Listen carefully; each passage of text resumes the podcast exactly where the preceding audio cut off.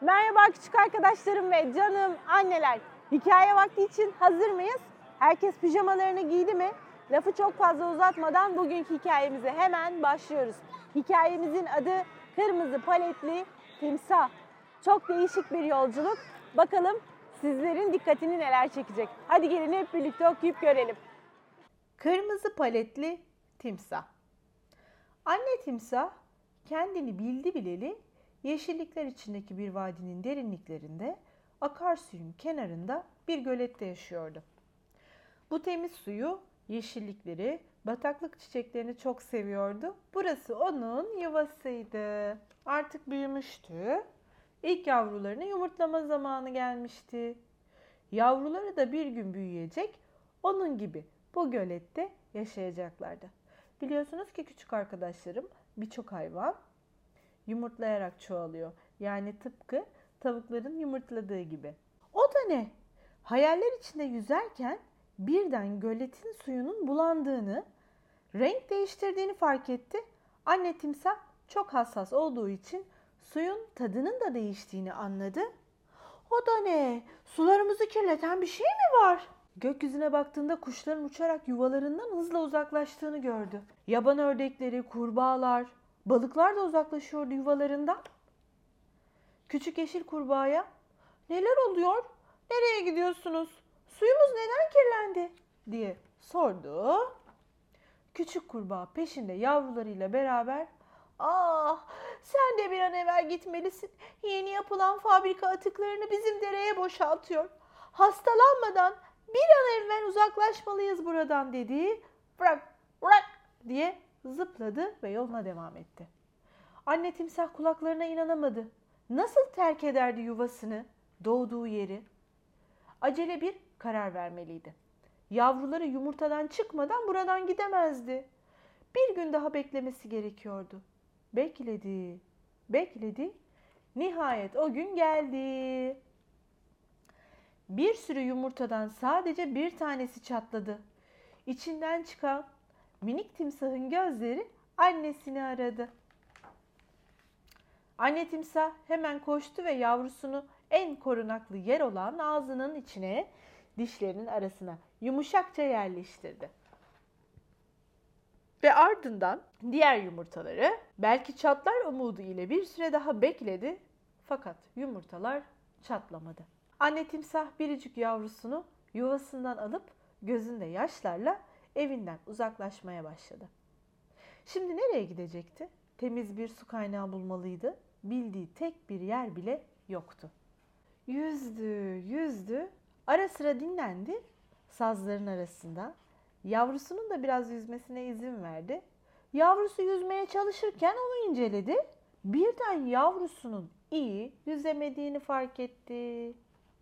Bir kendi ayaklarına baktı, bir de yavrusunun ayaklarına. Yavrusunun ön ayaklarında perdeler vardı ama arka ayakları fazla gelişmemişti. Neden diye üzüntüyle haykırdı. Sudaki zehirden olmalı diye düşündü. Diğer yavrularının da niye yumurtadan çıkmadığını şimdi daha iyi anlıyordu. Yavrusunu ağzına aldı ve yola devam ettiler. Yüzdüler, yüzdüler. Anne timsahın kafası karışmıştı. Ne yapmalıydı yavrusu için? Ne yapmalıydı? Etrafı evlerle çevrili bir göletten geçerken sahilde bir çift kurbağa ayağına benzeyen bir şey gördü. Sahile doğru yüzdü ve kırmızı renkli paletleri aldı. Bu paletler ileride yavrusunun işine yarayabilirdi. Yollarına devam ettiler. Su gitgide daha da berraklaştı. İleride bir nehir yatağı görüyordu. Yüzdü, yüzdü.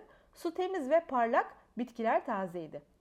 İçinden nilüferlerin açtığı, kırmızı balıkların oynadığı, kurbağaların sevinçle vırakladığı bir gölcüktü burası. Yavrusu bu yolculukta biraz daha büyümüştü.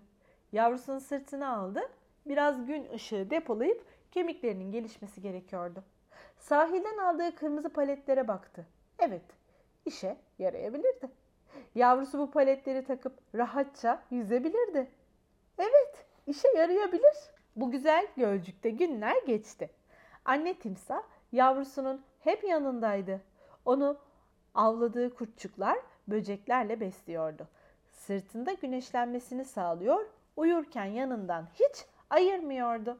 Yavru timsah artık büyümüş, güçlenmişti.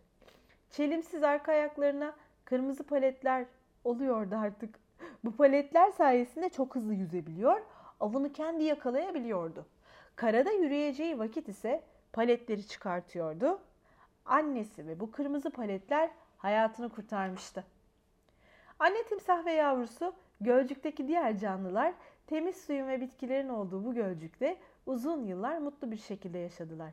Hepsinin sağlıklı yavruları oldu.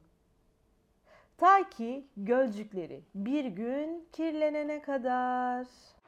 Evet, hikayeyi beğendiniz mi? Hikayenin içinde en çok dikkatinizi çeken şeyler neler oldu? Ben çok merak ediyorum. Ama e, özellikle benim ne dikkatimi çekti onu söyleyeyim. Çevremize olan duyarlılığımız, etrafı kirleten e, birçok unsurla alakalı noktaya değindi buradaki hikaye ve e, çok da önemli bilgiler verdi.